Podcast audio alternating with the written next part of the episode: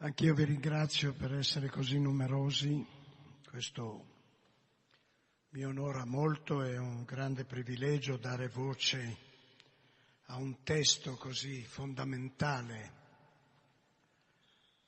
che ci mette di fronte alla, all'umano nella sua verità prima e ultima. Eh, questo, questo libro straordinario ci mette in relazione con una spiritualità appartenuta ad un mondo che è stato cancellato dalla nostra terra d'Europa, da una, nello spazio di un mattino. E era un mondo dotato di questa straordinaria spiritualità che si chiama hassidica, il chassidismo. Erano, come posso dirlo, ecco, la definizione che darei di quel mondo era un mondo di un'umanità che corrispondeva a una frase del teologo cattolico importantissimo del secolo scorso, Teilhard de Chardin. E ho visto questa frase iscritta sul frontale di una sinagoga, sono rimasto anche molto stupito che una sinagoga avesse scelto le parole di un teologo cattolico per rappresentare il primo impatto, l'impatto forte. E allora, incisi in caratteri d'oro, ho letto su questa sinagoga a New York queste parole: noi non siamo esseri materiali che possono accedere a una dimensione spirituale, noi siamo esseri spirituali calati in una dimensione materiale. Apparentemente è insensata questa affermazione. La, come dire, l'istintualità dell'uomo, anche la sua, come dire, capacità di, di, di, di, di, di eh, vivere di una materialità ossessiva. Dice, ma com'è possibile che Teilhard de Chardin abbia avuto questo pensiero? Poi, pensando meglio, il senso arriva. Per esempio, il Mahatma Gandhi era un uomo materialmente inconsistente. Si poteva dire che stesse in piedi perché non tirava il vento, esiguo, esile, materialmente quasi trasparente, spiritualmente un gigante.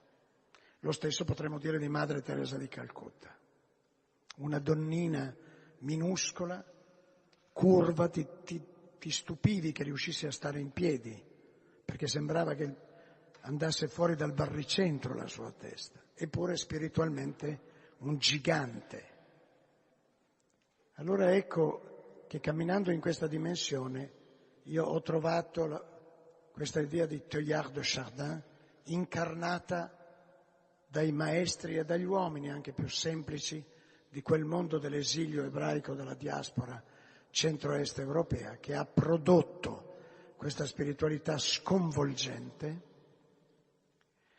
ehm, che ha avuto un ruolo fondamentale per la cultura occidentale, perché da quel mondo, per precipitazione, per evoluzione, per uscita, sono arrivati alcuni dei grandi geni che hanno impollinato la cultura occidentale dalla seconda metà dell'Ottocento alla seconda metà del Novecento. Insomma, i nomi, basta dire Kafka, Einstein, Freud. Il cinema espressionista tedesco, Hollywood, la letteratura ebraico-americana, la grande Vienna, è tutto venuto da lì. E però la spiritualità di quel mondo, che è chiamata appunto chassidica, hassid in ebraico vuol dire pio, devoto, niente più che questo. Ma il chassidismo è un movimento particolare, e sentirete bene qui che cosa avrete, la rappresentazione di cosa potesse essere. Naturalmente noi siamo lontani anni luce da quel mondo, perché quel mondo glorificava l'uomo integro a partire dalla fragilità dell'uomo, glorificava la condizione dell'esilio. Sapevano quegli uomini vivere fra cielo e terra, si inchinavano di fronte all'ineffabile maestà dell'Onnipotente, però potevano anche trattarlo come un compagno di giochi. Un detto chassidico dice: Dio e l'uomo sono come due bambini che giocano a nascondarello, ma hanno dimenticato a cosa stanno giocando. C'è quindi una vertigine di pensiero, di contemplazione, di mistica estatica, di pensiero paradossale altissimo da fare impallidire le filosofie, ma anche capacità di contemplare la cosa più semplice, più umile, persino di vedere nei sottofondi segnali di ammaestramento per condurre un cammino di redenzione. Questo è un libro memorabile che ha un esito sconvolgente. L'esito di questo libro, perché questo, il finale di questo libro è proprio come lo, come posso dire, come quando percorriamo un fiume per quanto pieno di ansie, poi all'improvviso arriviamo all'estuario e l'estuario è per noi, proprio per noi, lo sentirete. Ritorno a se stessi. Rabbi Schneur Zalman, il Rav della Russia, era stato calunniato presso le autorità da uno dei capi dei Mitnagdim. Bisogna che vi spieghi una cosina. In quel mondo ci furono due grandi correnti dell'ebraismo. Una è il chassidismo, che è il merito di questo libro, e l'altra invece è quella di un ebraismo piuttosto razionalista, meno mistico, più rigoroso, più legato alle interpretazioni talmudiche della scrittura, molto molto rigoroso, e venivano chiamati costoro Mitnagdim. Il loro grande leader era il Gaon di Vilna, uno dei più grandi pensatori dell'ebraismo di tutti i tempi. Ci furono grandi conflitti fra loro, proprio anche erano talmente accesi dal loro confronto etico, religioso, spirituale, che arrivarono anche a denunciarsi reciprocamente. Soprattutto i Mitnagdim, questi razionalisti, chiamiamoli così, non è questo il termine, denunciavano spesso i leader del chassidismo perché li consideravano pazzi, distruttori dell'ebraismo. Eh, vedete, questa cosa di litigarsi fra religioni non è solo fra le diverse religioni, ma anche all'interno delle stesse, ma anche voi ne sapete qualcosa. Allora, era stato calunniato presso le autorità da uno dei capi dei Mitnagdim che condannavano la sua dottrina e la sua condotta, ed era stato incarcerato a Pietroburgo. Un giorno, mentre attendeva di comparire davanti al tribunale, il comandante delle guardie entrò nella sua cella. Di fronte al volto fiero ed immobile del Rav, che assorto non lo aveva notato subito, quest'uomo si fece pensieroso e intuì la qualità umana del prigioniero. Si mise a conversare con lui e non esitò ad affrontare le questioni più varie che si era sempre posto leggendo la scrittura. Alla fine chiese: come bisogna interpretare che Dio onnisciente dica ad Adamo «Dove sei?» «Credete voi», rispose il rabbino, «che la scrittura è eterna e che abbraccia tutti i tempi, tutte le generazioni e tutti gli individui?» «Sì, lo credo», disse il poliziotto. Ebbene, riprese lo tzaddik, il santo, «in ogni tempo Dio interbella ogni uomo. Dove sei nel tuo mondo? Dei giorni e degli anni a te assegnati ne sono già trascorsi molti. Nel frattempo tu, fin dove sei arrivato nel tuo mondo? Dio dice, per esempio, ecco, sono già quarantasei anni che sei in vita. Dove ti trovi?» All'udire il numero esatto dei suoi anni, il comandante si controllò a stento. Posò la mano sulla spalla del Rav ed esclamò: «Bravo!» Ma il cuore gli tremava. Qual è il senso di questa storia? In cui un romano o un altro pagano Consulta un saggio ebreo a proposito di un passo della Bibbia per mettere in luce una pretesa contraddizione nell'insegnamento di Israele. E riceve una risposta che dimostra l'assenza di contraddizione o che confuta la critica in altro modo, con l'aggiunta a volte di un ammonimento a carattere personale. Ma non tardiamo a notare una differenza significativa tra i racconti del Talmud e questo chassidico, anche se questa differenza appare all'inizio più importante di quanto sia in realtà. La risposta infatti viene data su un piano diverso da quello in cui è stata formulata la domanda.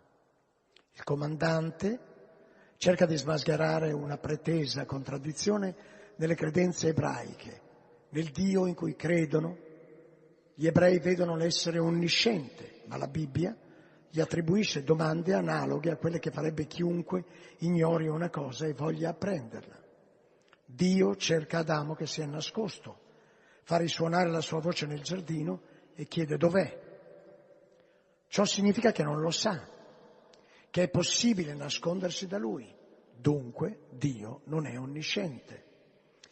Ma invece di spiegare il passo biblico e risolvere l'apparente contraddizione, il Rabbi se ne serve solo come punto di partenza, utilizzandone il contenuto per rivolgere al comandante un rimprovero per la vita da lui condotta fino a quel momento, per la sua mancanza di serietà, la sua superficialità e l'assenza di senso e di responsabilità nella sua anima. La domanda oggettiva, che in fondo, per quanto qui sia posta senza secondi fini, non è però una domanda autentica, bensì una semplice forma di controversia. Riceve una risposta personale, anzi, invece di una risposta ne risulta un ammonimento a carattere personale. Di queste repliche talmudiche non è rimasto apparentemente altro che l'ammonimento che a volte le accompagnava. Ciò nonostante, esaminiamo il racconto più da vicino. Il comandante chiede chiarimenti sul brano del racconto biblico che riguarda il peccato di Adamo. La risposta del Rabbi mira a questo, a dirgli: Adamo sei tu, è a te che Dio si rivolge chiedendoti dove sei? Apparentemente non gli ha fornito nessun chiarimento sul significato del brano biblico in quanto tale, ma in realtà la risposta illumina sia la situazione di Adamo nel momento in cui Dio lo interpella, sia la situazione di ogni uomo in ogni tempo e in ogni luogo. Infatti, non appena si renderà conto che la domanda biblica è indirizzata a lui personalmente, il comandante prenderà necessariamente coscienza della portata dell'interrogativo posto da Dio. Dove sei? Sia esso rivolto ad Adamo o a chiunque altro. Ogni volta che Dio pone una domanda di questo genere, non è perché l'uomo gli faccia conoscere qualcosa che lui ancora ignora. Vuole invece provocare nell'uomo una reazione suscitabile per l'appunto solo attraverso una simile domanda, a condizione che questa colpisca al cuore l'uomo e che l'uomo da essa si lasci colpire. Adamo si nasconde per non dover rendere conto, per sfuggire alla responsabilità della propria vita. Così si nasconde ogni uomo, perché ogni uomo è Adamo e nella situazione di Adamo. Per sfuggire alla responsabilità della vita che si è vissuta, l'esistenza viene trasformata in un congegno di nascondimento. Proprio nascondendosi così e persistendo sempre in questo nascondimento davanti al volto di Dio, l'uomo scivola sempre e sempre più profondamente nella falsità. Si crea in tal modo una nuova situazione che, di giorno in giorno e di nascondimento in nascondimento, diventa sempre più problematica. È una situazione caratterizzabile con estrema precisione. L'uomo non può sfuggire all'occhio di Dio, ma, cercando di nascondersi a lui, si nasconde a se stesso. Anche dentro di sé conserva certo qualcosa che lo cerca, ma questo qualcosa rende sempre più difficile il trovarlo. Ed è proprio in questa situazione che lo coglie la domanda di Dio. Vuole turbare l'uomo, distruggere il suo congegno di nascondimento, fargli vedere dove lo ha condotto una strada sbagliata, far nascere in lui un ardente desiderio di venirne fuori. A questo punto tutto dipende dal fatto che l'uomo si ponga o no la domanda. Indubbiamente, quando questa domanda giungerà all'orecchio, a chiunque il cuore tremerà, proprio come al comandante del racconto. Ma il congegno gli permette ugualmente di restare padrone anche di questa emozione del cuore. La voce, infatti, non giunge durante una tempesta che mette in pericolo la vita dell'uomo. È la voce di un silenzio simile ad un soffio, ed è facile soffocarla.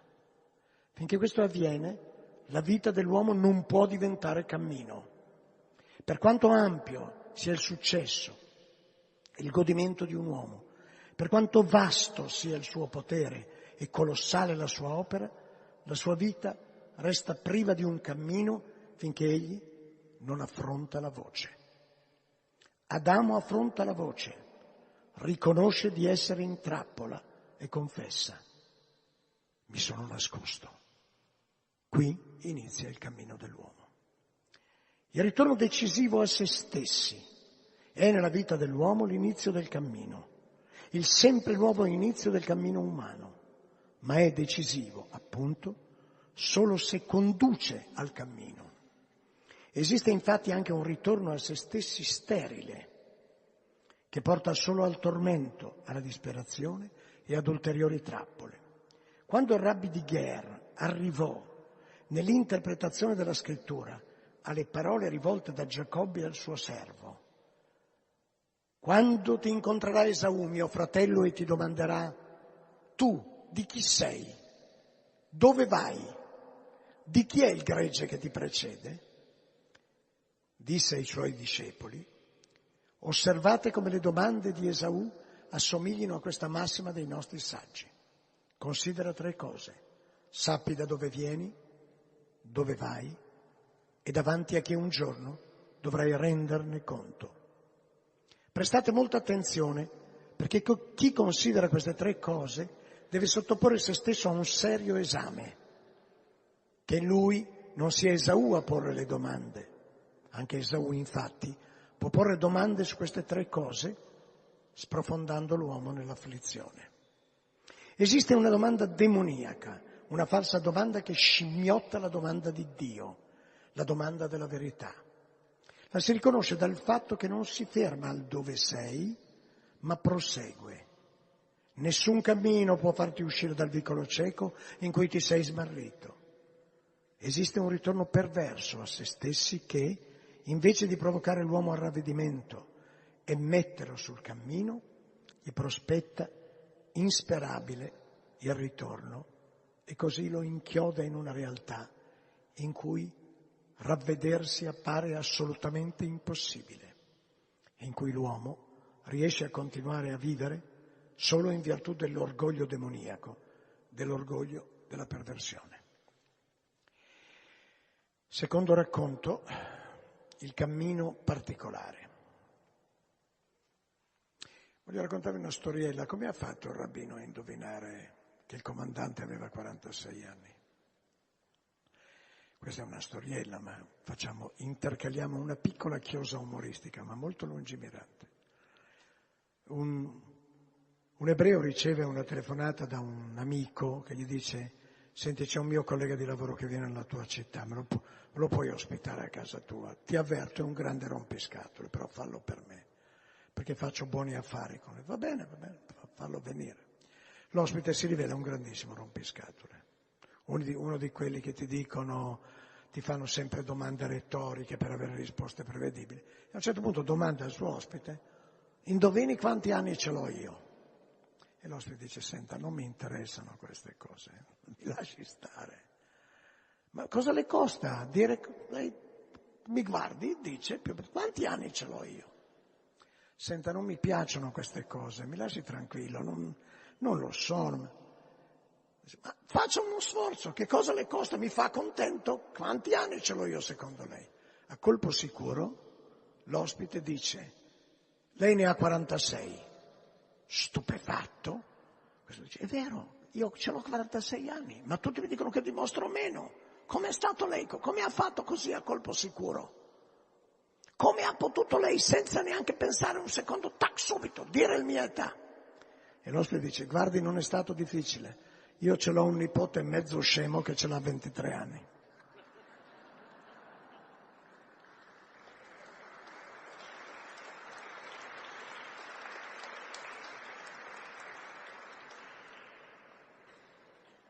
Il cammino particolare. Rabbi Ber di Radoshitz supplicò un giorno il suo maestro, il Veggente di Lublino, indicatemi un cammino universale al servizio di Dio. E lo tzaddik rispose, tzaddik vuol dire il giusto, il santo, lo tzaddik rispose, non si tratta di dire all'uomo quale cammino deve percorrere, perché c'è una via in cui si segue Dio con lo studio e un'altra con la preghiera, una con il digiuno e un'altra mangiando. È compito di ogni uomo conoscere bene verso quale cammino lo attrae il proprio cuore e poi scegliere quello con tutte le forze. Questo ci dice innanzitutto quale deve essere il nostro rapporto con il servizio autentico che è stato compiuto prima di noi. Dobbiamo venerarlo, trarne insegnamento, ma non imitarlo pedissequamente. Quanto di grande e di santo è stato compiuto ha per noi valore di esempio, perché ci mostra con grande evidenza cosa sono grandezza e santità, ma non è un modello da ricalcare. Per quanto infimo possa essere, se paragonato alle opere dei patriarchi, ciò che noi siamo in grado di realizzare, il suo valore risiede comunque nel fatto che siamo noi a realizzarlo nel modo a noi proprio e con le nostre forze. Un hassid chiese al Maggid di Swatchov. Allora Hassid, vi ho detto, è pio, Maggid è il predicatore itinerante e Swatchov è, un, è una cittaduzza. E detto, ognuno in Israele ha l'obbligo di dire, quando la mia opera raggiungerà le opere dei miei padri Abramo e Isacco, è una domanda, scusate, quando la mia opera raggiungerà le opere dei miei padri Abramo, Isacco e Giacobbe, come si deve intendere? Come possiamo ardire di pensare che potremmo eguagliare i padri? Il Maggid spiegò come i padri hanno istituito un nuovo servizio, ciascuno un nuovo servizio secondo la propria natura, l'uno quello dell'amore, l'altro quello della forza, il terzo quello dello splendore. Così noi, ciascuno secondo le proprie modalità, dobbiamo istituire del nuovo alla luce dell'insegnamento e del servizio di Dio, e non fare il già fatto, bensì quello ancora da fare. Con ogni uomo viene al mondo qualcosa di nuovo che non è mai esistito, qualcosa di primo e unico. Ciascuno in Israele ha l'obbligo di riconoscere e considerare che lui è unico al mondo nel suo genere e che al mondo non è mai esistito nessun uomo identico a lui. Se infatti fosse già esistito al mondo un uomo identico a lui, egli non avrebbe motivo di essere al mondo. Ogni singolo uomo è cosa nuova nel mondo e deve portare a compimento la propria natura in questo mondo. Perché in verità che questo non accade è ciò che ritarda la venuta del Messia. Ciascuno è tenuto a sviluppare e dar corpo proprio a questa unicità e irripetibilità, non invece a rifare ancora una volta ciò che un altro, fosse pure la persona più grande, ha già realizzato.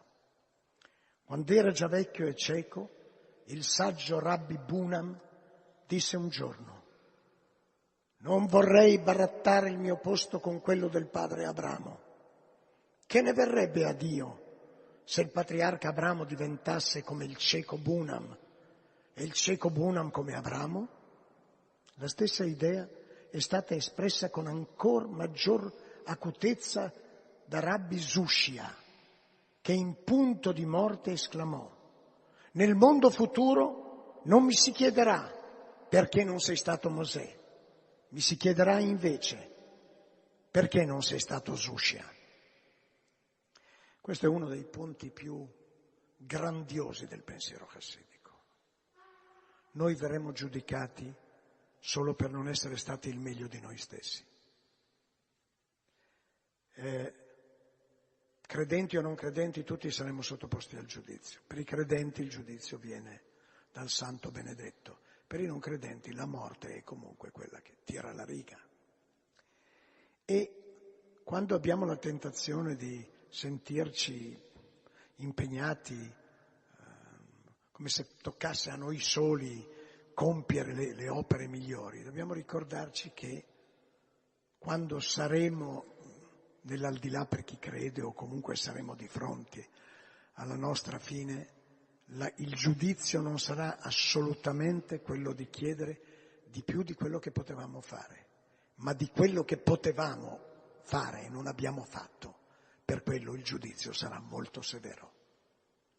Il buon Dio dirà: ti avevo messo lì un Mario Rossi, è il nome del nostro assessore, non vorrei essere offensivo. No. Matteo, vabbè, meno male, basta. Allora, Mario Rossi, perché non sei stato Mario Rossi? Questo sarà il giudizio. Ti avevo dato un cento per cento di un fantastico Mario Rossi e tu ne hai usato solo il trenta per cento. Dobbiamo fare un grande sforzo. Io al mio giudice, chiunque sia, voglio dire cento per cento no, ma ottanta per cento sì però. Questo tocca a ciascuno di noi. Quindi nessuno deve dire: ma io cosa posso fare? Questo è, un, è ineludibile il giudizio. Di quello che sei fai il meglio, basterà. Siamo qui in presenza di un insegnamento che si basa sul fatto che gli uomini sono ineguali per natura e che pertanto non bisogna cercare di renderli uguali. Tutti gli uomini hanno accesso a Dio, ma ciascuno ha un accesso diverso e infatti la diversità degli uomini, la differenziazione delle loro qualità e delle loro tendenze che costituisce la grande risorsa del genere umano. L'universalità di Dio consiste nella molteplicità infinita dei cammini che conducono a Lui, ciascuno dei quali è riservato ad un uomo. Alcuni discepoli di un defunto tzaddik si recarono dal Veggente di Lublino e si meravigliavano che avesse usi diversi dal loro maestro. «Che Dio è mai», esclamò il Rabbi, «quello che può essere servito su un unico cammino. Ma dato che ogni uomo, a partire da dove si trova e dalla propria essenza, può giungere a Dio, anche il genere umano in quanto tale può, progredendo su tutti i cammini, giungere fino a Lui. Dio non dice: questo cammino conduce fino a me, mentre quell'altro no. Dice invece: tutto quello che fai può essere un cammino verso di me, a condizione che tu lo faccia in modo tale che ti conduca fino a me. Ma in che cosa consiste ciò che può e deve fare quell'uomo preciso e nessun altro? Può rivelarsi all'uomo solo a partire da se stesso. In questo campo, il fatto di guardare quanto un altro ha fatto e di sforzarsi di imitarlo può solo indurre in errore. Comportandosi così, infatti, uno perde di vista ciò a cui lui e solo lui è chiamato. Il Baal Shem Tov, questo è stato il fondatore del movimento chassidico, un personaggio realmente esistito ma che sfugge a ogni catalogazione, era un, un santo, un pensatore, comunque lui ha fondato il chassidismo. Il Baal Shem Tov dice: ognuno si comporti conformemente al grado che è il suo. Se non avviene così e uno si impadronisce del grado del compagno e si lascia sfuggire il proprio, non realizzerà né l'uno né l'altro. Così il cammino attraverso il quale un uomo avrà accesso a Dio gli può essere indicato unicamente dalla conoscenza del proprio essere, la conoscenza della propria qualità e della propria tendenza essenziale. In ognuno c'è qualcosa di prezioso che non c'è in nessun altro, ma ciò che è prezioso dentro di sé l'uomo può scoprirlo solo se coglie veramente il proprio sentimento più profondo, il proprio desiderio fondamentale, ciò che muove l'aspetto più intimo del proprio essere. È indubbio che l'uomo conosca spesso il proprio sentimento più profondo solo nella forma della passione particolare, nella forma della cattiva inclinazione che vuole sviarlo. Conformemente alla sua natura, il desiderio più ardente di un essere umano, tra le diverse cose che incontra, si focalizza innanzitutto su quelle che promettono di colmarlo. L'essenziale è che l'uomo diriga la forza di quello stesso sentimento, di quello stesso impulso dall'occasionale al necessario, dal relativo all'assoluto. Così troverà il proprio cammino.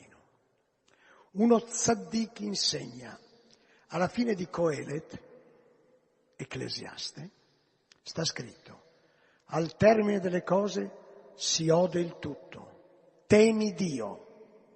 Qualunque sia la cosa a capo della quale tu arrivi, là, al suo termine, tu udrai immancabilmente questo. Temi Dio, e questo è il tutto. Non esiste cosa al mondo che non ti indichi un cammino verso il timore di Dio e il servizio di Dio. Tutto è comandamento. Ma la nostra autentica missione in questo mondo in cui siamo stati posti non può essere in alcun caso quella di voltare le spalle alle cose e agli esseri che incontriamo e che attirano il nostro cuore. Al contrario, è proprio quella di entrare in contatto attraverso la santificazione del legame che ci unisce a loro, con ciò che in essi si manifesta come bellezza, sensazione di benessere, godimento. Il chassidismo insegna che la gioia che si prova a contatto con il mondo conduce, se la santifichiamo con tutto il nostro essere, alla gioia di Dio. Nel racconto del Veggente, il fatto che tra i vari cammini presi, ad esempio, accanto a quello che consiste nel mangiare, ce ne sia anche uno che consiste nel digiunare, sembra contraddire quanto appena detto. Se tuttavia consideriamo questo nell'insieme dell'insegnamento chassidico, ci accorgiamo che se la presa di distanza dalla natura e l'astinenza nei confronti della vita naturale possono effettivamente costituire a volte l'inizio del cammino necessario a un uomo, così come lo stare in disparte può essere indispensabile in certi momenti cruciali dell'esistenza, esse non possono però mai rappresentare l'intero cammino. Ci sono uomini che devono cominciare con il digiuno e cominciare sempre da capo, perché è la loro peculiarità poter conseguire unicamente attraverso il mezzo dell'ascesi la liberazione dell'asservimento al mondo. Il più profondo ritorno a se stessi e di conseguenza il legame con l'assoluto. Ma l'ascesi non deve mai pretendere di dominare la vita dell'uomo. L'uomo deve allontanarsi dalla natura solo per ritornarvi rinnovato e per trovare nel contatto santificato con essa il cammino verso Dio. E stette sopra di loro, sotto l'albero, mentre essi mangiavano. Ecco come Rabbi Zushia spiegava questa frase della scrittura che descrive Abramo mentre serve da mangiare agli angeli. L'uomo, diceva, sta sopra gli angeli perché conosce l'intenzione che santifica il pasto, mentre essi non la conoscono. Abramo fece scendere sugli angeli, che non erano adusi al cibo, l'intenzione attraverso la quale egli era solito consacrarlo a Dio. Qualsiasi atto naturale, se santificato, conduce a Dio. E la natura ha bisogno dell'uomo perché compia in lei ciò che nessun angelo può compiere, santificarla. Questa è la posizione dell'ebraismo. Gli angeli non santificano. È una cosa insieme inquietante e formidabile. Pensate che gli angeli non capiscono l'aramaico, secondo la tradizione ebraica, ovvero capiscono l'ebraico ma non l'aramaico, che era il volgare che si parlava, era il volgare dell'ebraico, e Gesù sapete che predicava in aramaico. E questo è, un, è molto importante saperlo. Gesù non, non predicava in greco, questo è molto importante, tanto meno in latino. Gesù predicava in aramaico. Allora, la tradizione, se volete provare l'emozione sconvolgente, adesso purtroppo c'è la guerra, ma nella Chiesa cristiano-siriaca ancora si parla in aramaico, proprio come lingua corrente. I bambini che stanno in seminario giocano fra di loro, si spingono, ridono come fanno i bambini, e lo fanno in aramaico.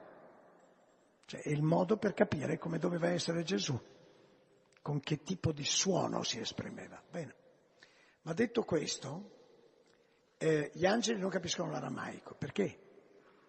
Per non ficcare il naso negli affari degli uomini. L'angelo è, nell'ebraismo, considerato certo benefico e benigno, ma anche un po' stupido e intrusivo, un po' goffo, un po'... Sapete che quando gli egizi vengono sommersi dalle acque che si richiudono sulle loro teste, gli angeli festeggiano perché gli ebrei hanno attraversato e il Padre Eterno gliene dice di tutti i colori. Dice, ma siete pazzi, cosa state a festeggiare? Sono morte delle mie creature. L'angelo è un po' così, è un po' giulivo. Ah, vabbè. Per questo il Padre Eterno ha creato l'uomo. Questo, scusate, faccio finta di essere credente per un po'. Per questo il buon Dio ha creato l'uomo, per avere un partner con cui avere una relazione vigorosa. Allora, se no l'angelo, quello canta le lodi di Dio. Non... Ma evidentemente il buon Dio era un po' stufo di sentirsi cantare le lodi, voleva quello. E ha avuto pane per i suoi denti, non c'è che dirvelo. Perdonatemi l'irritualità, io sono un teatrante. Non è, non è come dire... mancanza di rispetto. Bene, siamo al terzo racconto, risolutezza. Un hassid del Veggente di Lublino decise un giorno di digiunare da un sabato all'altro. Ma il pomeriggio del venerdì fu assalito da una sete così atroce che credette di morire. Individuata una fontana vi si avvicinò per bere, ma subito si ricredette, pensando che per un'oretta che doveva ancora sopportare avrebbe distrutto l'intera fatica di quella settimana. Non bevve e si allontanò dalla fontana. Se ne andò fiero di aver saputo trionfare su quella difficile prova, ma resosene conto disse a se stesso, no, no, è meglio che vada e beva, piuttosto che acconsentire a che il mio cuore soccomba all'orgoglio. Tornò indietro, si riavvicinò alla fontana e stava già per chinarsi ad attingere acqua, quando si accorse che la sete era scomparsa. Alla sera, per l'apertura del sabato, arrivò dal suo maestro. Un rammendo, esclamò lo tzaddik appena lo vide sulla soglia.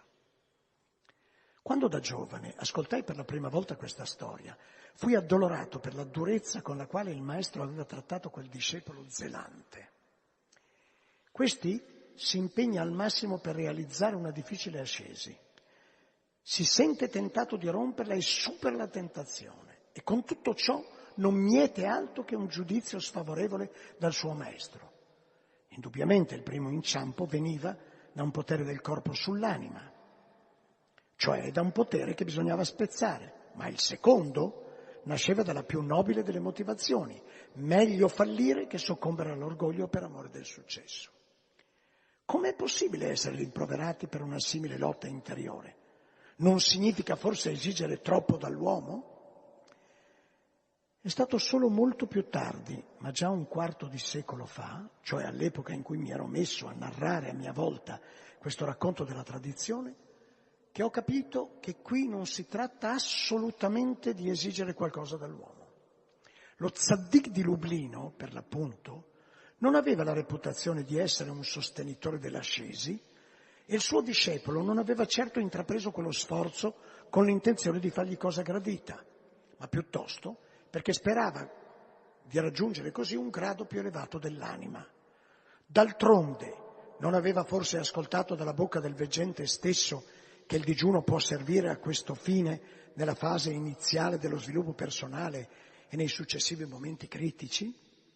Le parole che il maestro rivolge ora al discepolo, dopo aver chiaramente osservato l'evolversi dell'azzardato tentativo con autentica comprensione, Significa, significano senza alcun dubbio questo. In questo modo non è possibile raggiungere un grado più elevato. Mette in guardia il discepolo su una cosa che inevitabilmente gli impedisce di realizzare il suo progetto. E questa ci appare chiaramente. Oggetto del biasimo è il fatto di avanzare e poi indietreggiare, e l'andirivieni, il procedere a zigzag dell'azione, che è opinabile. L'opposto del rammendo è il lavoro fatto di getto. Come realizzare un lavoro in un sol getto? Non in altro modo che con un'anima unificata. Ma di nuovo ci si presenta l'interrogativo di sapere se questo alle volte non significhi trattare con eccessiva durezza un uomo. Le cose infatti vanno così nel nostro mondo. Uno possiede per natura o per grazia, secondo come preferiamo esprimerci, un'anima unitaria, un'anima d'un soggetto, e di conseguenza realizza opere unitarie d'un soggetto proprio perché la sua anima, così fatta, gliele ispira e gliele rende possibili. Un altro, invece, possiede un'anima molteplice, complicata, contraddittoria, che naturalmente determina la sua azione. Gli impedimenti e gli inciampi dell'agire dipendono dagli impedimenti e gli inciampi dell'anima. L'inquietudine di questa si manifesta nell'inquietudine di quello. Un uomo di questo genere cosa può mai fare se non sforzarsi di superare le tentazioni che gli si presentano sul cammino verso la meta prefissata? Cosa può fare se non, appunto, ogni volta nel corso dell'azione riprendersi, come si usa dire, cioè raccogliere la propria anima sfilacciata in tutte le direzioni, concentrarla, indirizzarla sempre nuovamente verso la meta, pronto inoltre, come è il caso del hassid del nostro racconto, nel momento in cui l'orgoglio lo tenta addirittura a sacrificare la meta pur di salvare l'anima. Se riesaminiamo ancora una volta il nostro racconto a partire da queste domande, scopriamo finalmente l'insegnamento contenuto nella critica del veggente. È l'insegnamento secondo il quale l'uomo è in grado di unificare la propria anima. L'uomo che ha un'anima molteplice, complicata, contraddittoria, non è ridotto all'impotenza. Il nucleo più intimo di quest'anima, la forza divina che giace nelle sue profondità, è in grado di agire su di essa e trasformarla. Può legare le une alle altre le forze in conflitto e fondere insieme gli elementi che tendono a separarsi. È in grado di unificarla. Questa unificazione deve prodursi prima che l'uomo intraprenda un'opera eccezionale. Solo con un'anima unificata sarà in grado di compierla in modo tale che il risultato sia non un rammendo, ma un lavoro d'un soggetto. È proprio questo che il veggente rimprovera al Hassid, di avere corso all'azzardo con un'anima non unificata. Nel corso dell'opera, infatti, l'unificazione non riesce, ma non bisogna nemmeno immaginarsi che l'ascesi possa provocare l'unificazione. Può purificare, può anche concentrare, ma non può far sì che il risultato così ottenuto si mantenga fino al conseguimento della meta. Non può proteggere l'anima dalla sua propria contraddizione. C'è tuttavia un aspetto che bisogna tenere ben presente. Nessuna unificazione dell'anima è definitiva. Come l'anima più unitaria per nascita è pur tuttavia assalita a volte da difficoltà interiori, così anche l'anima più accanita nella lotta per la propria unità non può mai raggiungerla pienamente. Però ogni opera che compio con un'anima unificata agisce di rimando sulla mia anima, agisce nel senso di una nuova e più elevata unificazione. Ognuna di queste opere mi conduce, anche se con diverse deviazioni, a un'unità più costante di quella antecedente. Alla fine si giunge così ad un punto in cui ci si può affidare alla propria anima, perché il suo grado di unità è oramai così elevato che essa supera la contraddizione come per gioco. Anche allora, naturalmente, è opportuno restare vigilanti, ma è una vigilanza serena. In uno dei giorni di Chanukah, Chanukah è la festa ebraica delle luci, più o meno cade nello stesso periodo del Natale, ma ricorda un episodio assai diverso dal Natale. Ricorda la liberazione, eh, una lotta di liberazione contro gli ellenisti di Antioco Epifane, che volevano ellenizzare gli ebrei, che erano molto aperti mentalmente, molto eh, colti e tutto quanto, ma pretendevano che gli ebrei, oltre ai loro riti in sinagoga, ci tenessero anche una statuetta loro, cioè dimostrassero che non gli erano antipatici. Questo, avendo gli ebrei pessimo carattere, scatenò una rivolta pazzesca. E,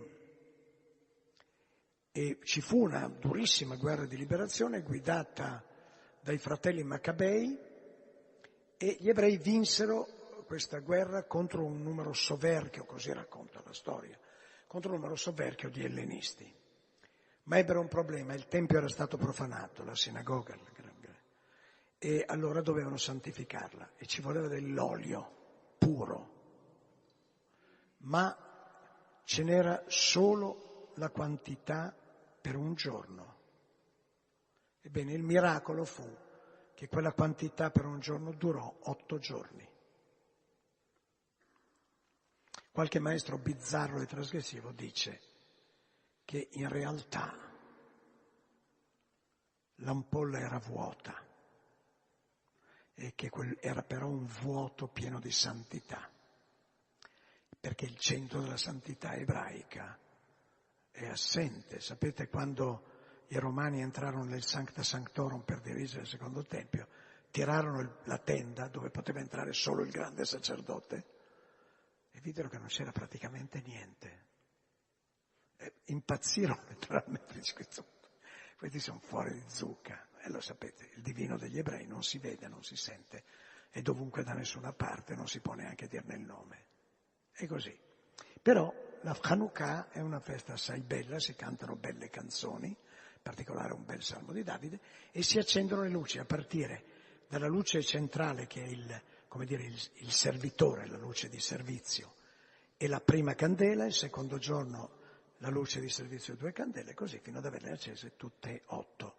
Non è, come dire, una festa del tutto religiosa, si può lavorare, si può fare qualsiasi cosa, e gli ebrei più modernizzati guardano anche il telegiornale mentre accendono le candeline.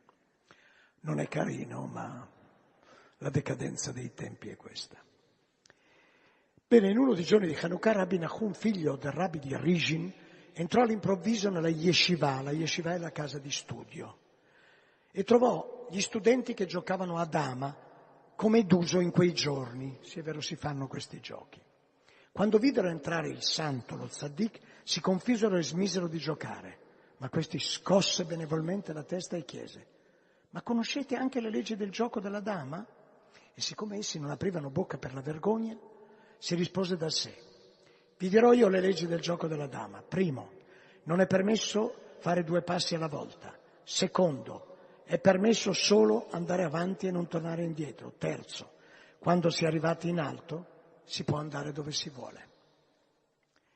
Ma significherebbe fraintendere completamente il significato di unificazione dell'anima, il tradurre il termine anima diversamente dall'uomo intero. Corpo e spirito fusi insieme. L'anima è realmente unificata solo a condizione che tutte le forze, tutte le membra del corpo lo siano anch'esse.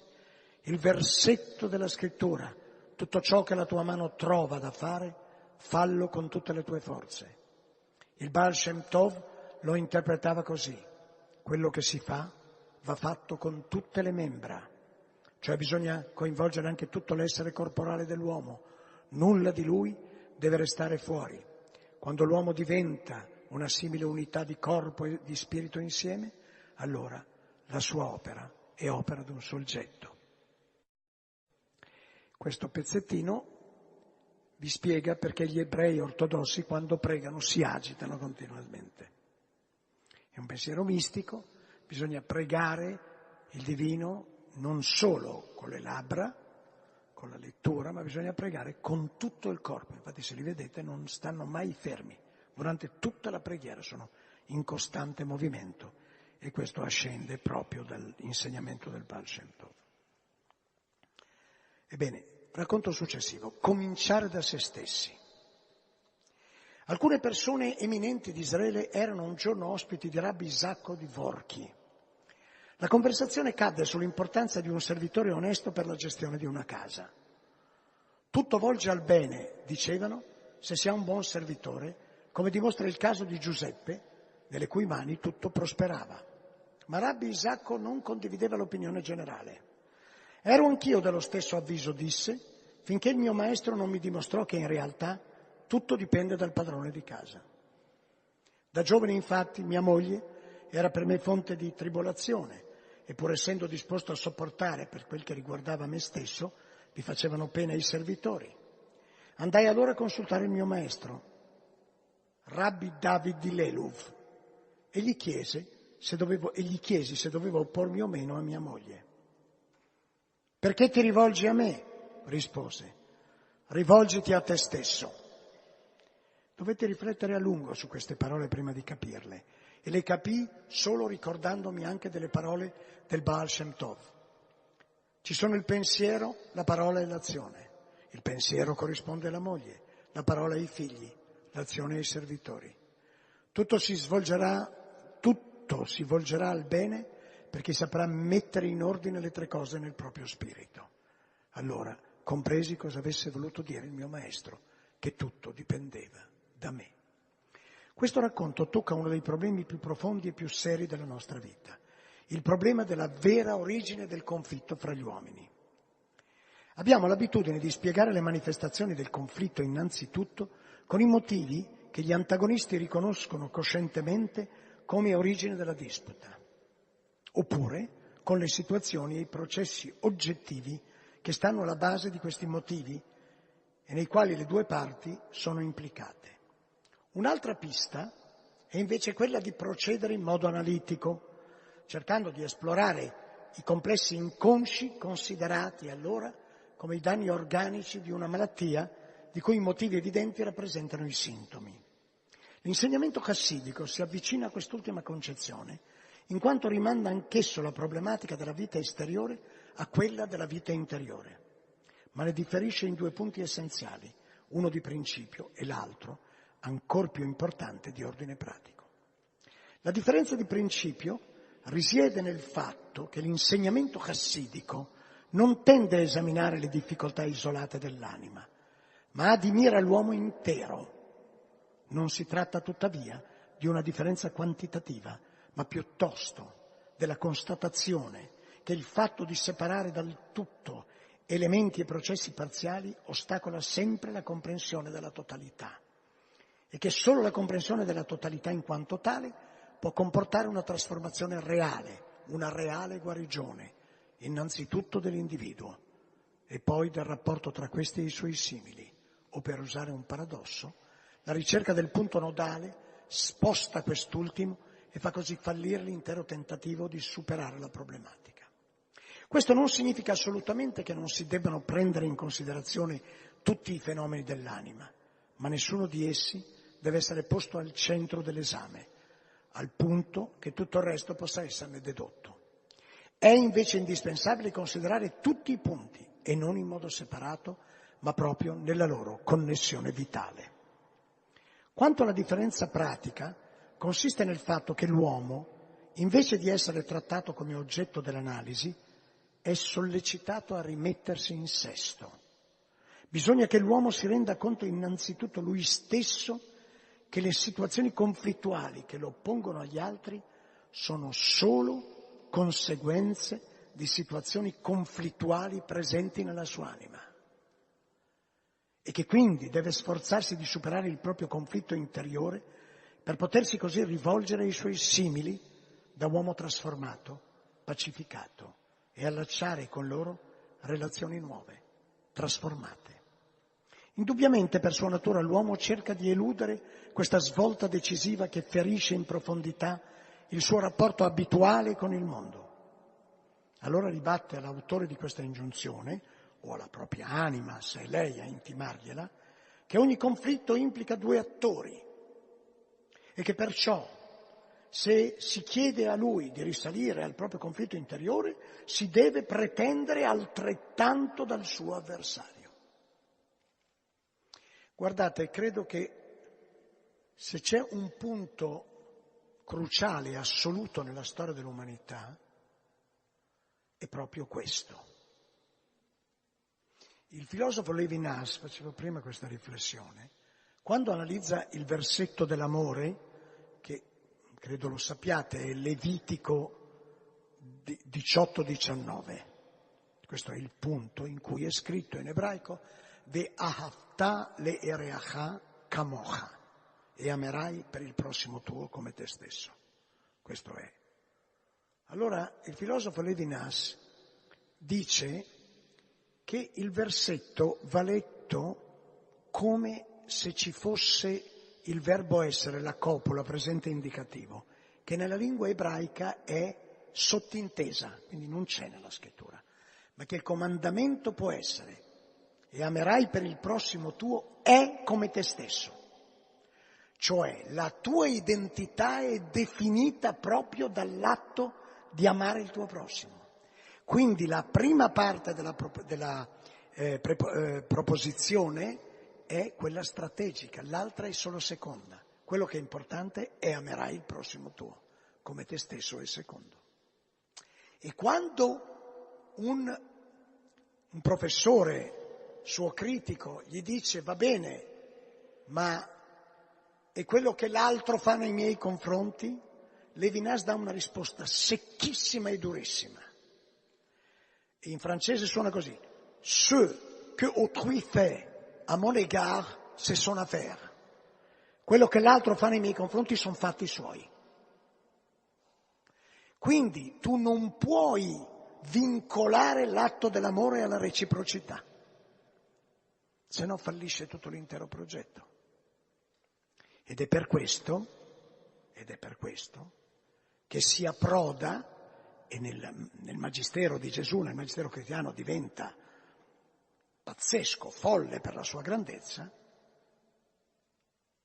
il, la sollecitazione ad amare il nemico. Se tu metti in campo la reciprocità è finito questo, eh?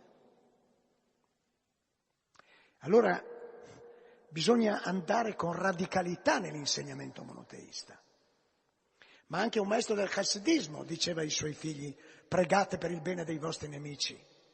E se credete che questo non sia servire Dio, sappiate che questo, più di ogni altra preghiera, è servire Dio. Dunque non è vero che l'ebraismo e il cristianesimo sono divaricati su questo. Questo è stato uno dei grandi equivoci che ha causato disastri plurisecolari.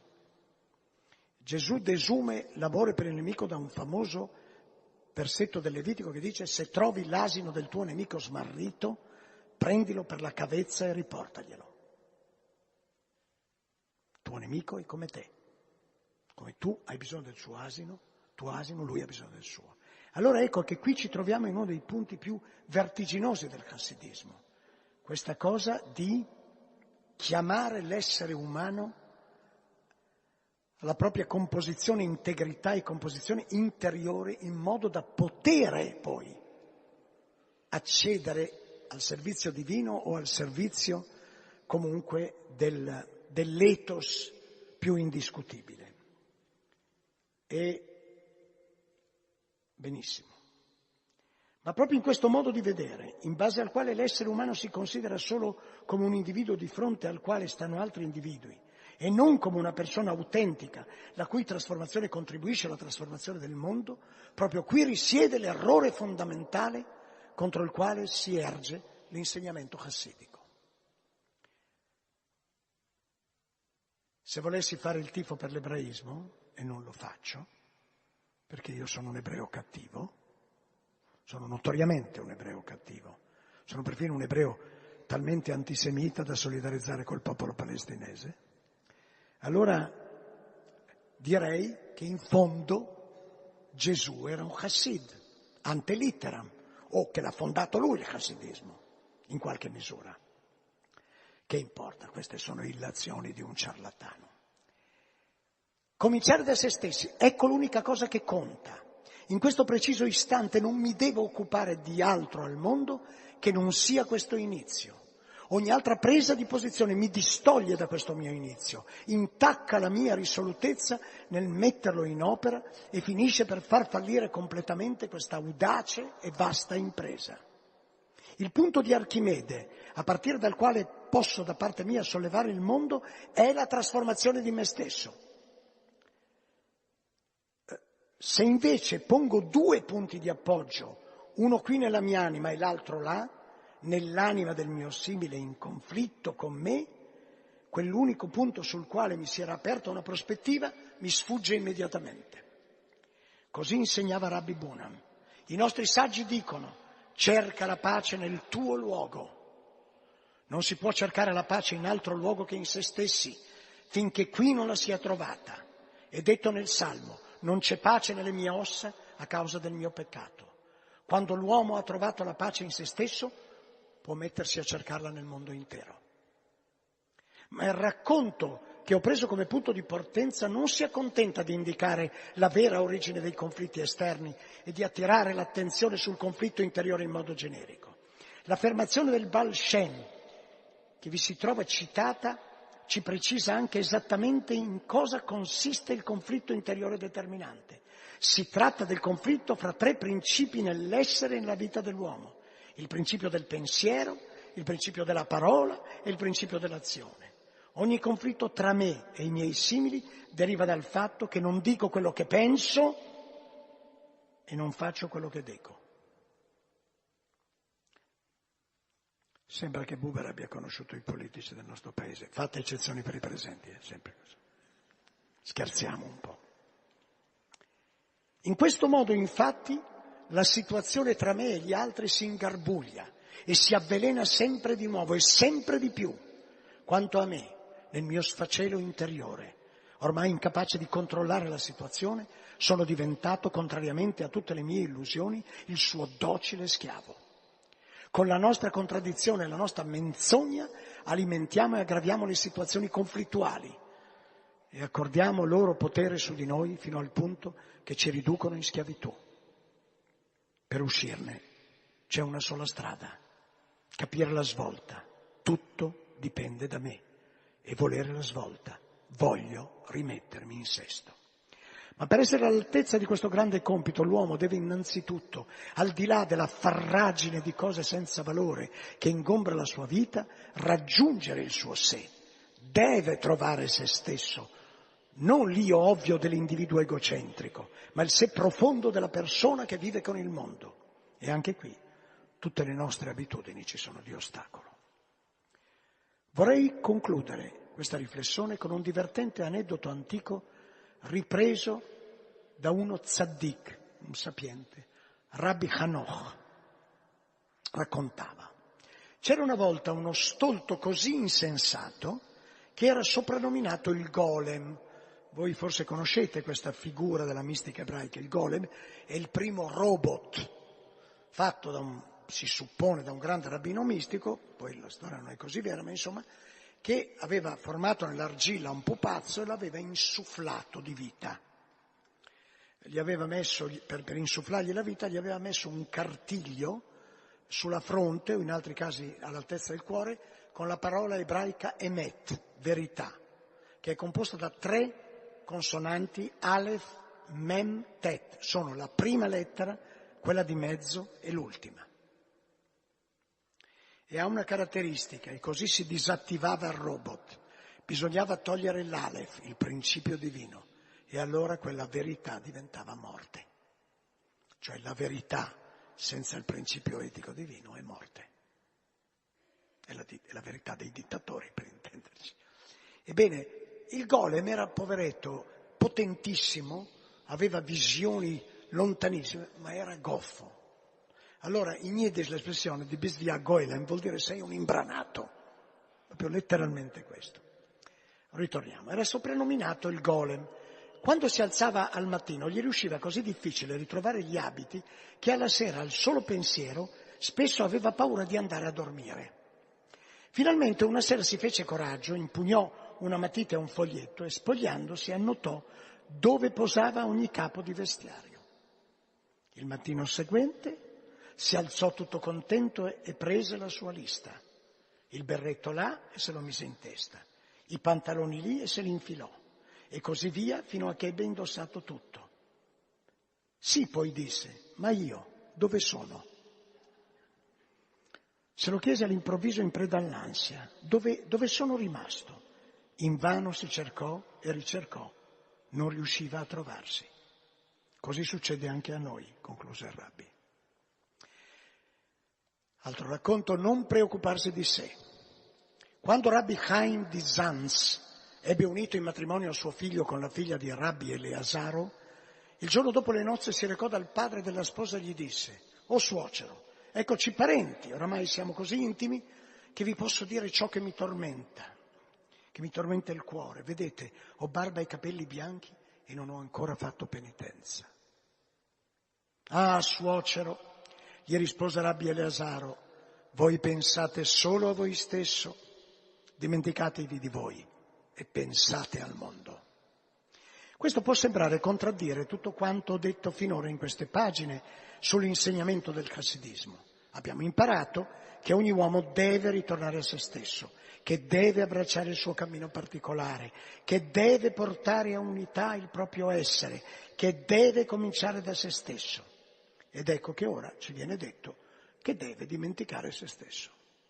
Eppure basta pensare un po' di più con attenzione per rendersi conto che quest'ultimo consiglio non solo si accorda perfettamente con gli altri, ma si integra nell'insieme come un elemento necessario, uno stadio indispensabile, nel posto che gli compete.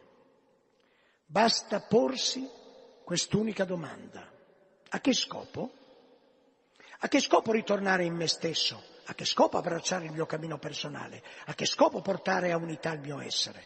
Ed ecco la risposta: non per me.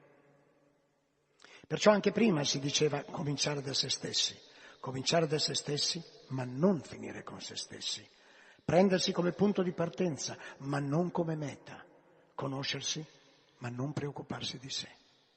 Il racconto ci presenta uno tzaddik, uno sapiente, un uomo saggio, pio e caritatevole, che giunto alla vecchiaia confessa di non avere ancora compiuto l'autentico ritorno. La risposta che riceve sembra nascere dalla convinzione che egli sopravvaluti eccessivamente la gravità dei propri peccati e che d'altro canto sminuisca altrettanto eccessivamente il valore della penitenza fatta fino a quel momento. Ma le parole pronunciate vanno oltre e, in modo assolutamente generale, affermano: invece di tormentarti incessantemente per le colpe commesse, devi applicare la forza d'animo utilizzata per questa autoaccusa all'azione che sei chiamato a esercitare sul mondo. Non di te stesso, ma del mondo ti devi preoccupare. Dobbiamo innanzitutto capire bene cosa viene detto qui a proposito del ritorno. Sappiamo che il ritorno si trova al centro della concezione ebraica del cammino dell'uomo. In, in, in, in ebraico si chiama Teshuvah.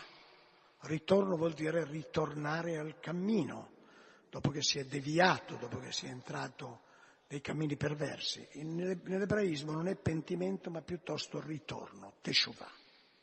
E colui che lo fa è chiamato Baal Teshuvah, padrone del ritorno. Ebbene, sappiamo che il ritorno si trova al centro della concezione ebraica del cammino dell'uomo, ha il potere di rinnovare l'uomo dall'interno e di trasformare il suo ambito nel mondo di Dio, al punto che l'uomo del ritorno viene innalzato sopra lo tzaddik, cioè il sapiente perfetto, il quale non conosce l'abisso del peccato. Ma ritorno significa qui qualcosa di molto più grande di pentimento e penitenze. Significa che l'uomo che si è smarrito nel caos dell'egoismo, in cui era sempre lui stesso la meta prefissata, trova, attraverso una virata di tutto il suo essere, un cammino verso Dio, cioè il cammino verso l'adempimento del compito particolare al quale Dio ha destinato proprio lui, quest'uomo particolare. Il pentimento allora è semplicemente l'impulso che fa scattare questa virata attiva, ma chi insiste a tormentarsi sul pentimento, chi fustiga il proprio spirito continuando a pensare all'insufficienza delle proprie opere di penitenza, costui toglie alla virata il meglio delle sue energie. In una predicazione pronunciata all'apertura del giorno dell'espiazione, il rabbi di Ger usò parole audaci e piene di vigore per mettere in guardia contro l'autofustigazione. Chi parla sempre di un male che ha commesso e vi pensa sempre, non cessa di pensare a quanto di volgare egli ha commesso, e in ciò che si pensa si è interamente, si è dentro con tutta l'anima in ciò che si pensa, e così egli è dentro la cosa volgare. Costui non potrà certo fare ritorno, perché il suo spirito si fa rozzo, il cuore si indurisce e facilmente l'afflizione si impadronisce di lui. Cosa vuoi? Per quanto tu rimesti il fango, fango resta. peccatore o non peccatore, cosa ci guadagna il cielo? Perderò ancora tempo a rimuginare queste cose? Nel tempo che passo a rivangare, posso invece infilare perle per la gioia del cielo. Perciò sta scritto, allontanati dal male e fai il bene. Volta completamente le spalle al male, non ci ripensare e fai il bene. Hai agito male? Contrapponi al male l'azione buona. Ma l'insegnamento del nostro racconto va oltre. Chi si fustiga incessantemente per non avere ancora fatto sufficiente penitenza si preoccupa essenzialmente della salvezza della propria anima e quindi della propria sorte personale nell'eternità. Rifiutando questo obiettivo, il chassidismo non fa altro che trarre una conseguenza dall'insegnamento dell'ebraismo in generale. Uno dei principali punti su cui un certo cristianesimo si è distaccato dall'ebraismo consiste proprio nel fatto che quel cristianesimo assegna a ogni uomo come scopo supremo la salvezza della propria anima. Agli occhi dell'ebraismo invece ogni anima umana è un elemento al servizio della creazione di Dio, chiamata a diventare, in virtù dell'azione dell'uomo, il regno di Dio. Così a nessun'anima è fissato un fine interno a se stessa della propria salvezza individuale. È vero che ciascuno deve conoscersi, purificarsi, giungere alla pienezza, ma non a vantaggio di se stesso, non a beneficio della sua felicità terrena o della sua beatitudine celeste, bensì in vista dell'opera che deve compiere sul mondo di Dio. Bisogna dimenticare se stessi e pensare al mondo.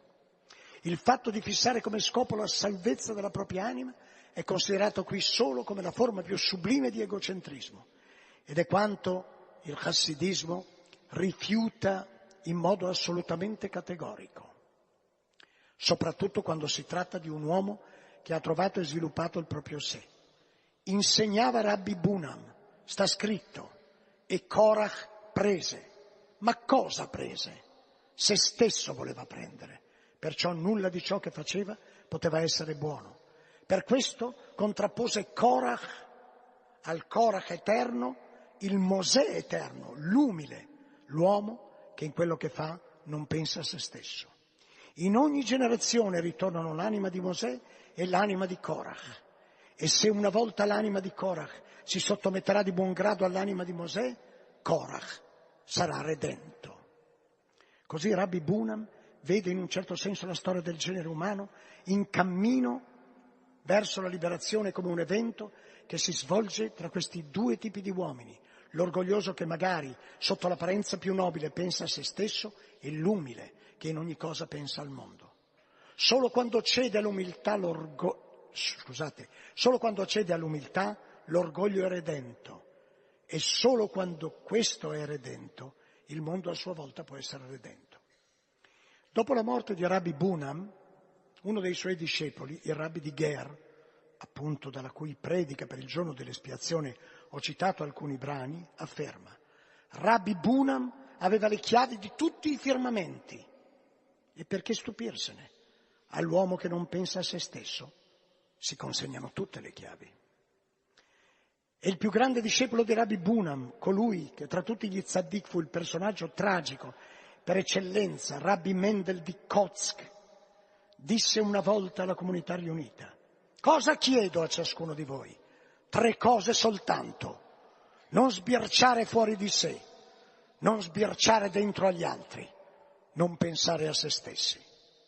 Il che significa, primo, che ciascuno deve custodire e santificare la propria anima nel mondo e nel luogo a lui propri, senza individuare il modo e il luogo degli altri. Secondo, che ciascuno deve rispettare il mistero dell'anima del suo simile e astenersi dal penetrarvi con un'indiscrezione impudente e dall'utilizzarlo per i propri fini. Terzo, che ciascuno deve, nella vita con se stesso e nella vita con il mondo, guardarsi dal prendere se stesso per fine.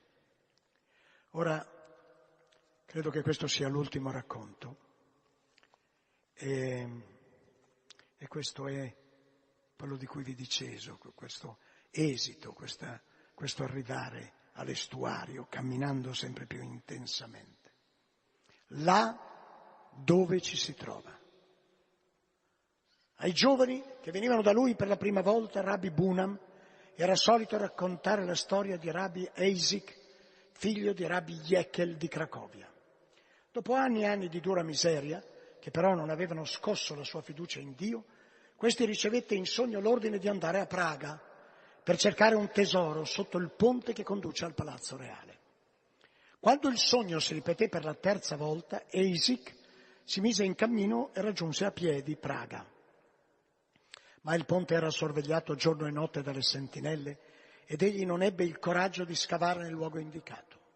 Tuttavia tornava al ponte tutte le mattine, girandovi attorno fino a sera. Alla fine il capitano delle guardie, che aveva notato il suo andirivieni, gli si avvicinò e gli chiese amichevolmente se avesse perso qualcosa o se aspettasse qualcuno.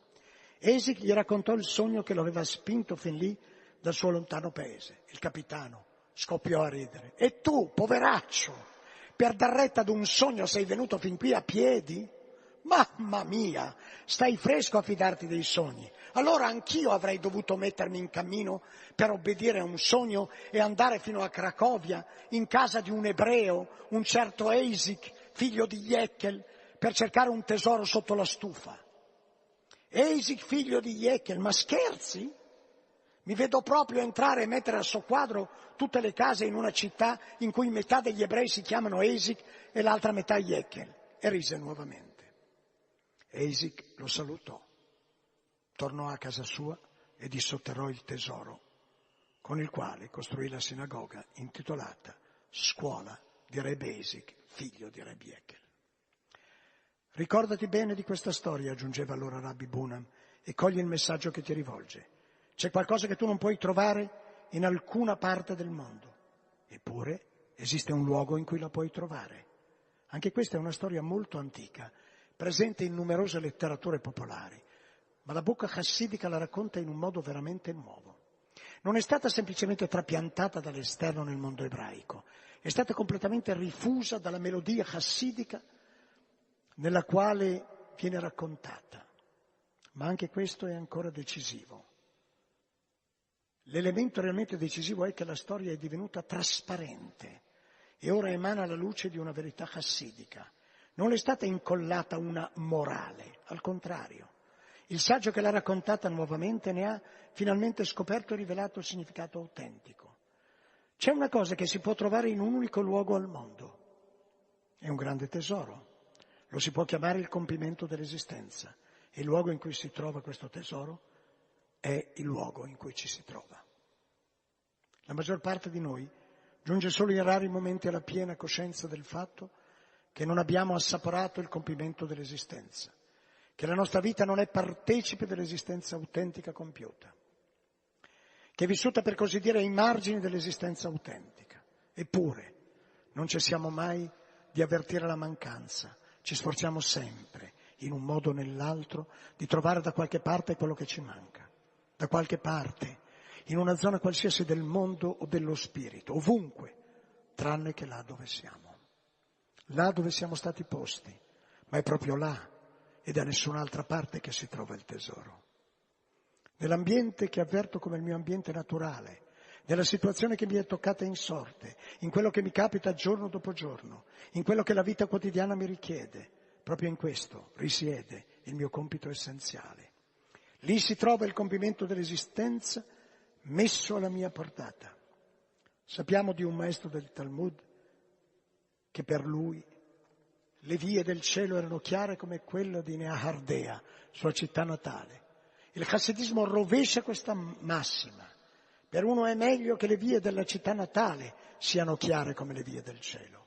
È qui, nel luogo preciso in cui ci troviamo, che si tratta di far risplendere la luce della vita divina nascosta. Quando anche la nostra potenza si estendesse fino alle estremità della terra, la nostra esistenza non raggiungerebbe il grado di compimento che può conferirle il rapporto di silenziosa dedizione a quanto ci vive accanto. Quando anche penetrassimo nei segreti dei mondi superiori, la nostra partecipazione reale all'esistenza autentica sarebbe minore di quando, nel corso della nostra vita quotidiana, svolgiamo con santa intenzione l'opera che ci spetta. E sotto la stufa di casa nostra che è sepolto il tesoro. Secondo il Baal Shem Tov, nessun incontro con una persona o una cosa che facciamo nel corso della nostra vita è privo di un significato segreto.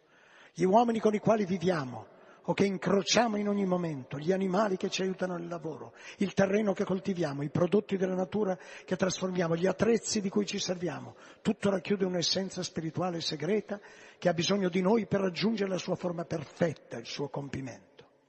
Se non teniamo conto di questa essenza spirituale inviata sul nostro cammino, se, trascurando di stabilire un rapporto autentico con gli esseri e le cose alla cui vita siamo tenuti a partecipare, come essi partecipano alla nostra, pensiamo solo agli scopi che noi ci prefiggiamo, allora anche noi ci lasciamo sfuggire l'esistenza autentica, compiuta.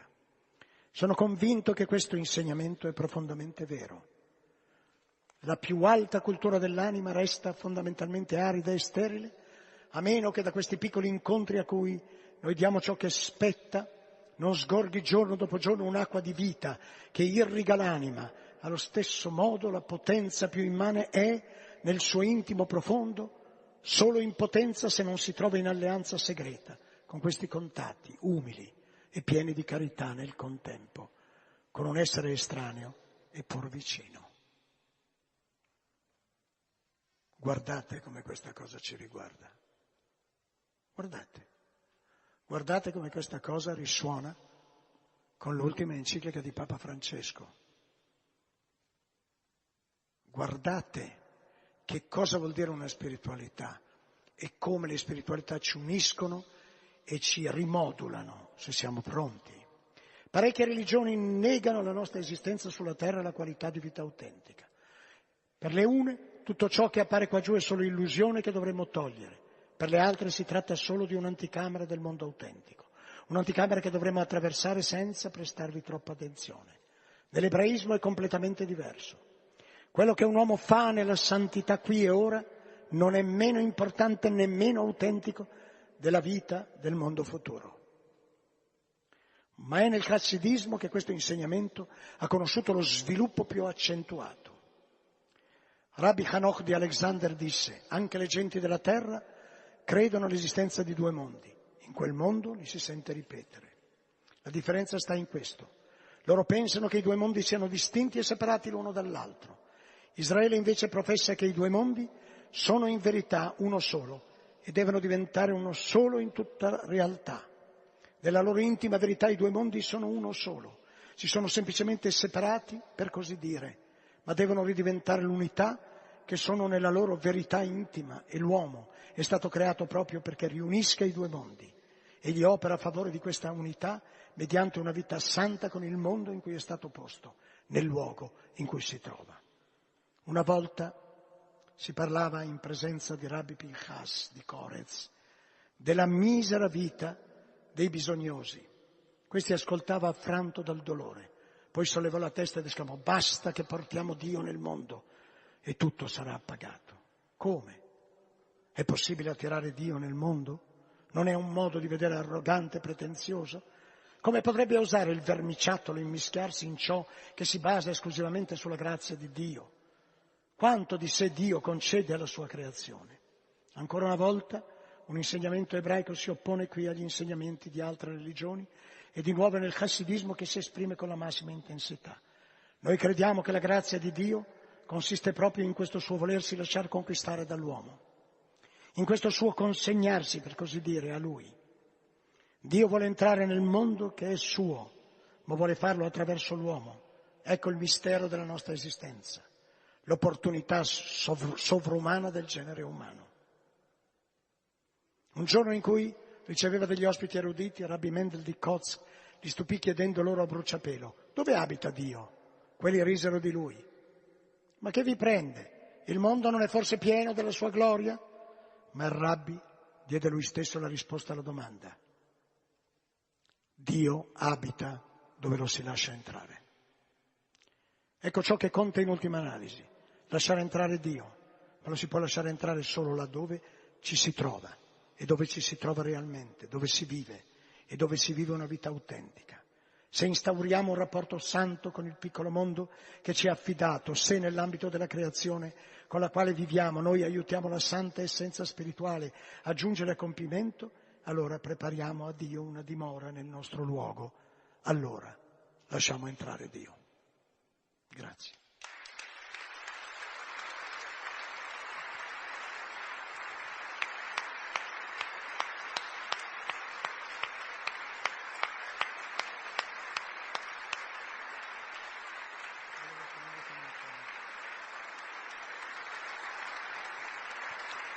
Grazie, volevo, volevo brevemente dirvi che eh, in queste pagine sono contenuti alcuni ammaestramenti fondamentali di ciò che noi dovremmo, dovremmo trovare e ridefinire. Vedete, l'altro oggi ci appare un problema, un ingombro, un pericolo. Il problema è che finché noi abbiamo questo sguardo, il danno lo facciamo noi stessi, molto più che a loro. Perché quando si rifiuta l'altro ci si corrompe. Nella condizione estrema del lager, una giovane fanciulla ebrea deportata a tredici anni e mezzo ed uscita a quindici, poco, poco meno che quindici, la mia amica Liliana Segre, dopo alcune marce della morte, Um, perché li portavano di campetto in campetto, portati via da Auschwitz per farli morire durante la strada, sentì insieme a tutti gli altri crepitare le mitragliatrici sovietiche a pochi metri, poche centinaia di metri. I superuomini nazisti si misero in mutande. Il più terrorizzato di tutti era il comandante superuomo, perché le esse esse semplici o sottufficiali ebbero la presenza di spirito di buttare le armi lontano per non farsele trovare. Ma lui era così terrorizzato che lasciò cadere la sua pistola ai piedi. Questa fanciulla ebrea di Milano raccolse la pistola e quando lo racconta dice: potevo ammazzarlo come un cane. Avevo visto mille volte sparare alla testa, mille volte. Sapevo come si armava una pistola. Ci pensai pochi istanti, poi gettai la pistola a terra e pensai: adesso sono davvero libera.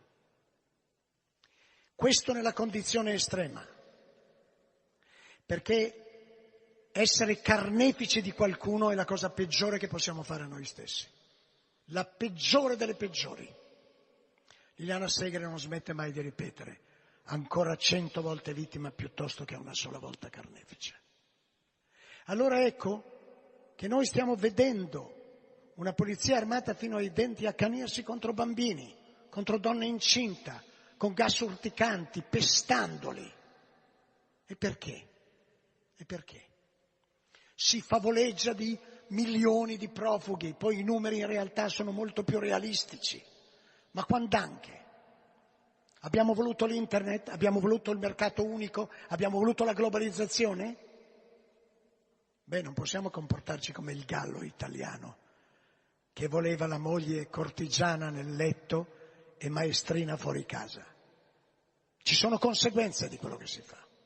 Le scelte hanno conseguenze. Noi siamo stati i colonialisti e noi siamo tuttora i neocolonialisti. Quindi, ma c'è questo soprattutto. Noi siamo in quanto ci misuriamo con la responsabilità che abbiamo dell'altro. E questo è un pensiero fondamentale, rileggere queste parole è davvero sconvolgente e anche capire che la santificazione della vita si fa qui e adesso, qui e adesso. Questa cosa di lasciare entrare Dio ha un racconto chassidico del Padre Eterno che arriva nei pressi di una sinagoga piena, piena di questi ebrei che si flettono come pazzi, cantano, gridano. E allora un maestro che è fuori dalla sinagoga avverte la presenza del Santo Benedetto, gli dice: perché non entri?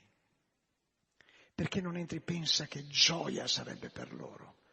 Tu benedicessi con la tua presenza la loro sinagoga. E il, bu- il buon Dio rispose: mi piacerebbe, ma non hanno lasciato neanche un piccolo spazio per me. È troppo pieno di loro. Allora, ehm, per, per salutarci, quando si parla di chassidismo non è possibile terminare senza un motto umoristico, e siccome ho troppo parlato del buon Dio bisogna che io mi riappropri del mio agnosticismo. Muro del pianto. Ah, una piccola annotazione prima. Il luogo dove questi chassidim hanno edificato la santificazione non è stata la Gerusalemme terrena, Non è stata la terra promessa, il luogo dove hanno accolto Dio e dove Dio, se mai esistito, ha vissuto con loro, è stato l'esilio. Non l'arrogante terra promessa, l'esilio. Questo è un pensiero dell'esilio, una spiritualità dell'esilio, dove la centralità dell'uomo splende, perché non è posseduto dall'arroganza della proprietà della terra o dal delirio dei confini. E questo è importante, quanto mai importante oggi. Bene, allora il mio pic- la mia piccola narrazione. Muro del pianto.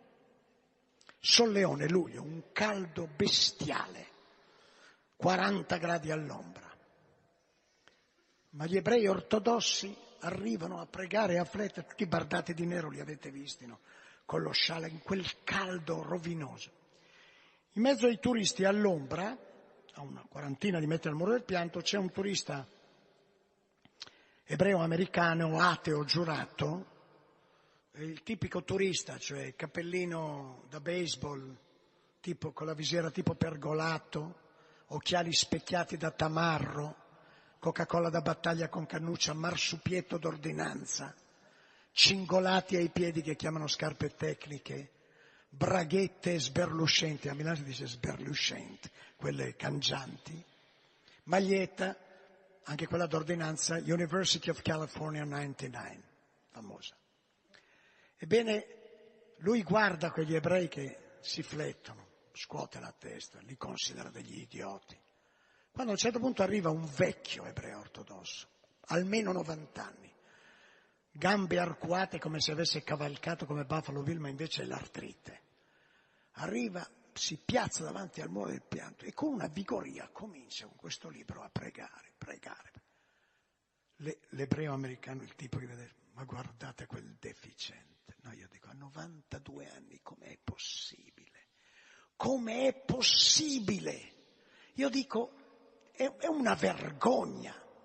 Passa un'ora, il vecchio ebreo aumenta il ritmo della preghiera. Il turista ebreoato.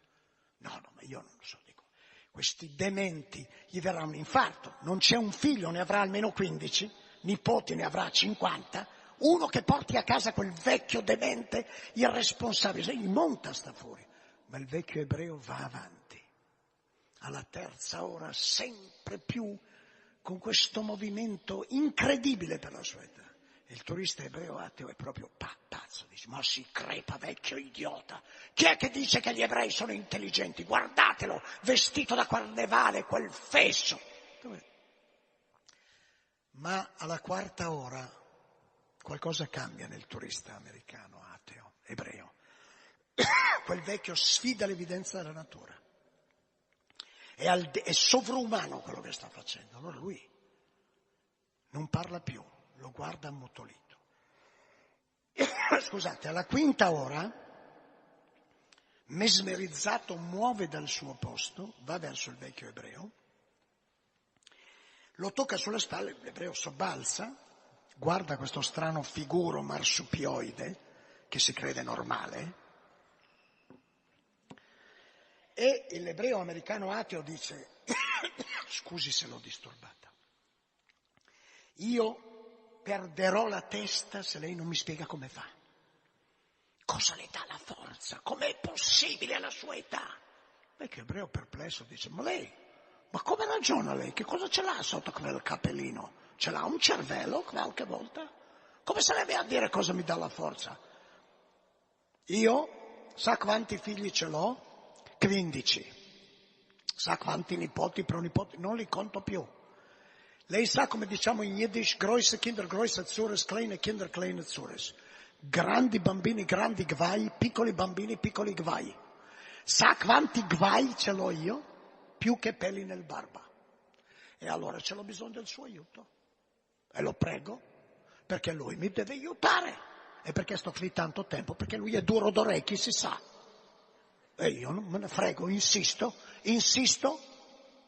A questo punto l'ebreo americano ateo è veramente estasiato. Dice, è una cosa straordinaria. E mi dica, caro signore, e funziona? Il vecchio ebreo fa spallucce, inarca le sopracciglia e risponde, ce l'ha presente parlare con un muro?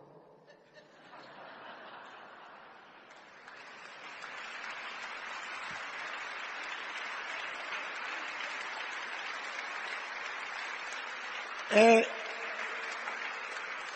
veramente per chiudere un piccolo canto chassidico, perché non esiste chassidut senza una piccola, un piccolo nigun, che dovrebbe essere la melodia interiore che ti canta più che cantare tu. Pishuli sharei tzedek oi dunya dunya. Pishuli sharei tzedek oi dunya dunya.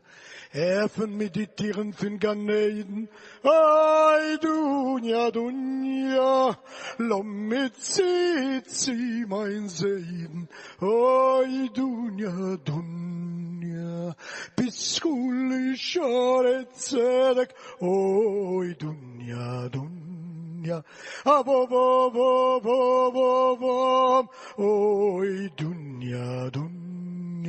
Eifen mit die Tieren von Ganeiden, ei Dunja, Dunja, lomme Zizi mein Seiden, ei Dunja, Dunja. Hab ich Schule, Schare, Zedek, ei Dunja, Dunja, ababababam, ei Dunja, Dunja. Helfen mir die Tieren von Ganeiden, oi Dunja, Dunja, lo mi zizi mein Seiden, oi Dunja, Dunja.